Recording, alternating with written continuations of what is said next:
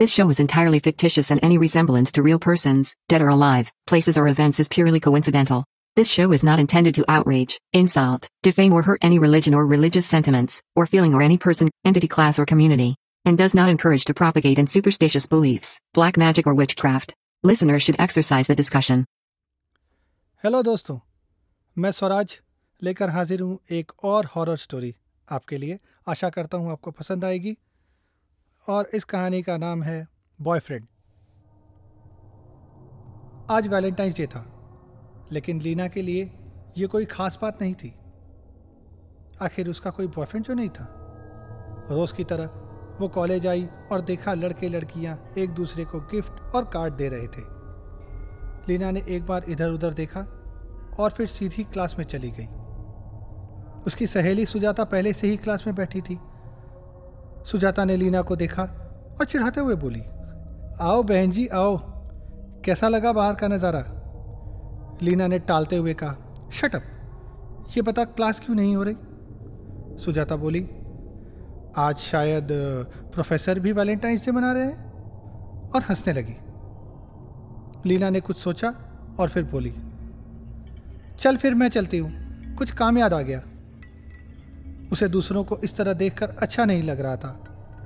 College के बाहर bus stand के पास ही पहुँची होगी कि उसे पता ही नहीं चला कब वो सड़क के बीच में चलने लग गई और एक कार तेज़ी से उसके पास आ गई। लेकिन इससे पहले कि कार उससे टकराती, अचानक किसी ने उसे धक्का देकर सड़क के किनारे कर दिया। लीना को होश आया तो देखा एक लड़के ने उसे अपनी गोद में उठा रखा था। लड़के ने पूछा, आप ठीक तो हो ना?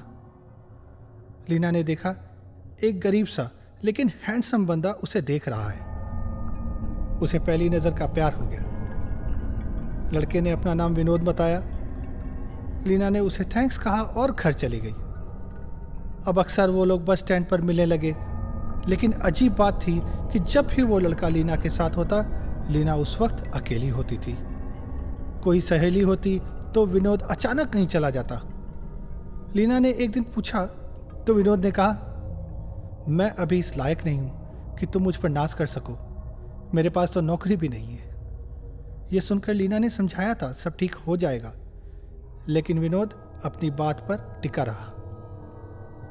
खैर, एक दिन लीना ने विनोद के सामने एक जिद पकड़ ली। बोली, आज तुम्हें मेरे पापा से मिलना ही होगा। वो लोग मेरी शादी की बात चलाने लग गए हैं। कहीं किसी को पसंद कर लिया तो तुम कुछ ना कर सकोगे। विनोद ने समझाने की बहुत कोशिश की, लेकिन आज लीना नहीं मानी। आखिर वो उसे लेकर घर आ गई। उनका एक छोटे से अपार्टमेंट में चौथी मंजिल पर मकान था। लीना ने अपार्टमेंट में आकर मानो विनोद को धक्का देकर लिफ्ट में भेजा और दोनों लीना के घर की तरफ़ बढ़ने लगे। जहाँ अंदर लीना के पापा उनका इंतज़ार कर रहे थे, जैसे ही घर का दरवाज़ा आया विनोद जरा सा पीछे हट गया। बोला, लीना आर यू श्योर मैं अभी तैयार नहीं हूँ। लीना पीछे मुड़ी और एक बार मुस्कुराई। फिर घर की घंटी बजा दी। दरवाजे की तरफ़ देखने लगी कि अभी पापा दरवाज़ा खोलेंगे और विनोद से मिला दूँगी। कुछ सेकंड्स में दरवाज़ा खुला। पापा ने दरवाज़ा खोला और लीना को देखकर कहा, आओ मैं तुम्हारा ही इंतज़ार कर रहा था। लीना बोली, जी पापा, यही है वो लड़का जिससे मैं आपको मिलाना चाहती थी। इसका नाम विनोद है। पापा बोले, कौन सा लड़का? कहाँ है? लीना तुरंत पीछे मुड़ी तो देखा विनोद गायब है। ये क्या? अभी तो अभी तो यही था। अचानक कहाँ चला गया? वो भागी, नीचे गई। इधर उधर देखा, विनोद कहीं नहीं दिखा। परेशान, चौंकी हुई, वापस घर आ गई। विनोद को फ़ोन लगाया तो स्विच ऑफ़। ये बहुत ही ज़्यादा अजीब था। पापा की बातों का उसके पास कोई जवाब नहीं था। पापा बोले, क्या ये कोई मज़ाक था? अगर मज़ाक था तो बहुत ही बुरा मज़ाक था। बेटा, मुझे लगता है कि जो भी है, तुम्हारे साथ टाइम पास कर रहा है। तुम्हें सही गलत की पहचान नहीं है अभी। तुम्हारे लिए लड़का हम ढूंढेंगे। लीना चुप रही। आखिर बेचारी बोलती भी तो क्या? खैर, कुछ महीने बीत गए। विनोद का कोई पता नहीं चला। न वो बस स्टैंड पर आता था, न उसका फ़ोन स्विच ऑन होता था। इधर लीना के घर वालों ने उसके लिए लड़के देखने शुरू कर दिए। लीना की ऑनलाइन प्रोफ़ाइल बनी शादी वाली वेबसाइट्स पर। लीना देखने में सुंदर थी। रिश्ते आने लगे। कुछ उनके ही शहर से, कुछ दूसरे शहरों से भी। एक दिन एक लड़का आया, जो दूसरे शहर से था। उसका नाम मनोज था। वो अपने माता पिता के साथ लीना से मिलने आया था। फ़ोन पर बात हो चुकी थी थोड़ी बहुत। ये लोग लीना के घर वालों को बहुत अच्छे लगे। अच्छा लड़का अच्छा परिवार, आखिर क्यों ना पसंद हो? रिश्ता पक्का हो गया। लीना ने मनोज को स्वीकार कर लिया। अब दोनों फ़ोन पर बात करने लगी। लेकिन एक दिन सुबह लीना के लिए एक पार्सल आया। उसमें लीना के फेवरेट फूलों का गुलदस्ता था। ये बात बहुत ही कम लोग जानते थे कि लीना को ये फूल पसंद है। मनोज तो अभी लीना को ठीक से जानता भी नहीं था। सबसे बड़ी हैरानी की बात थी उस गुलदस्ते में जो मैसेज था, उसमें आई लव यू लिखा था। और जब लीना ने सोचा तो उसे याद आया। ये बात तो सिर्फ़ विनोद को मालूम थी। वो सहम गई। आज अचानक ये सब क्यों? आखिर इस विनोद की सच्चाई क्या है? कहीं ये उसी ने तो नहीं भेजा? लीना के घर वाले भी थोड़ा डर गए, लेकिन सोचा, बस कुछ दिन में शादी है, फिर कोई कुछ नहीं कर पाएगा। और लीना सोच रही थी, विनोद गया तो कहाँ? कौन था? ठीक से जान भी नहीं पाई। ये एक रहस्य ही था। सवाल और भी बढ़ने लगे जब आए दिन लीना की पसंद के गिफ्ट्स आने लगे। वो मनोज से भी कुछ नहीं कह सकती थी। बड़ी मुश्किल से रिश्ता तय हुआ था। मनोज ने भी कभी ज़िक्र नहीं किया, बस फ़ोन पर पूछ लेता था, आज का दिन कैसा रहा? तो इसका मतलब ये, मनोज नहीं है। तो विनोद क्यों अब अचानक कर रहा है ये सब? और अपना नाम क्यों नहीं लिख रहा मैसेजेस में? शादी की तारीख आ गई।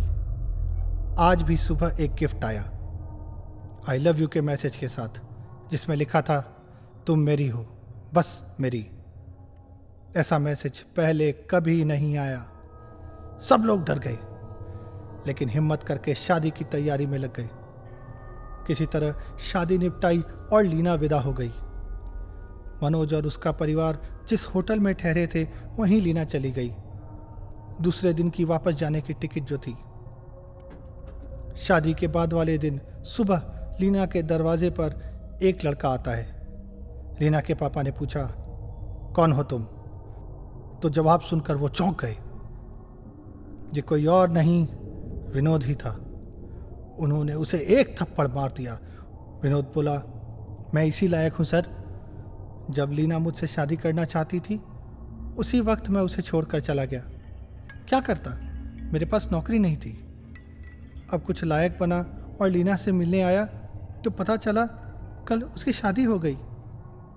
लीना के पापा बोले, वो सब तो ठीक है, लेकिन ये गिफ्ट का नाटक क्या था? तुमने हमें इतना परेशान क्यों किया? पता है हम लोग कितना डर गए थे? विनोद सन्नाटे में चला गया। बोला, मैंने कोई गिफ्ट नहीं भेजे, मैं तो आज ही पहली बार आया। मुझे इसके बारे में कुछ नहीं पता। ओह, अब तो सबकी सिट्टी पिट्टी गुम हो गई। तो ये कौन था जिसने गिफ्ट भेजे? क्या कोई और भी है? विनोद ने जिद की एक बार लीना से मिलने की। बोला, मैं उसका कज़न बन के मिल लूँगा। प्लीज़ एक आखिरी बार मिलवा दीजिए। उससे पूछते हैं, क्या कोई और भी लड़का था उसकी ज़िंदगी में? लीना के पापा ने उस पर भरोसा कर लिया और उसे होटल ले गए, जहाँ मनोज और लीना ठहरे हुए थे। आखिर सबको लीना से मिलना जो था, क्योंकि वो शाम को दूसरे शहर चल जाने वाली थी। सब लोग होटल पहुँचे तो वहाँ का नज़ारा देखकर मानो हार्ट अटैक आ गया।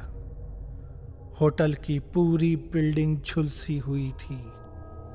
मानो कुछ दिन पहले भयंकर आग लगी हो। किसी तरह से अपने आप को संभाला सबने। विनोद ने वहाँ सामने एक चाय वाले से पूछा, भैया, ये होटल में आग कब लगी? यहाँ तो मनोज नाम का एक लड़का रह रहा था, अपने परिवार के साथ। चाय वाले ने आश्चर्य से सबको देखा। बोला बाबूजी, ये सब आपको कैसे पता? इस बात को तो एक महीना हो गया। एक महीने पहले ये लोग यहाँ लड़की देखने आए थे। बहुत ही भले लोग थे। रोज मेरे यहाँ ही चाय पीते थे। लेकिन आने के दो ही दिन बाद होटल में आग लग गई। कोई नहीं बचा। उन लोगों का पूरा परिवार भी इसी में खत्म हो गया। आखिरी इच्छा अधूरी रह गई बेचारों की।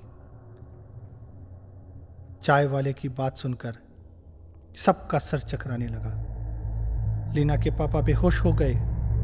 बस सब लोग लीना और मनोज का फ़ोन मिला रहे थे और जवाब में सुनाई दे रहा था, ये नंबर मौजूद नहीं है। मुझे सुनने के लिए धन्यवाद दोस्तों। ये थी आज की कहानी। आशा करता हूँ आपको पसंद आई होगी। दोस्तों, आप मुझे फॉलो कर सकते हैं यूट्यूब पर। मेरा चैनल है Swaraj Sharma one four zero two और इंस्टाग्राम और फेसबुक पर मेरी आईडी है आर्टिस्ट डॉट स्वराज। तो जुड़िए मेरे साथ और दीजिए अपने वैल्यूएबल कमेंट्स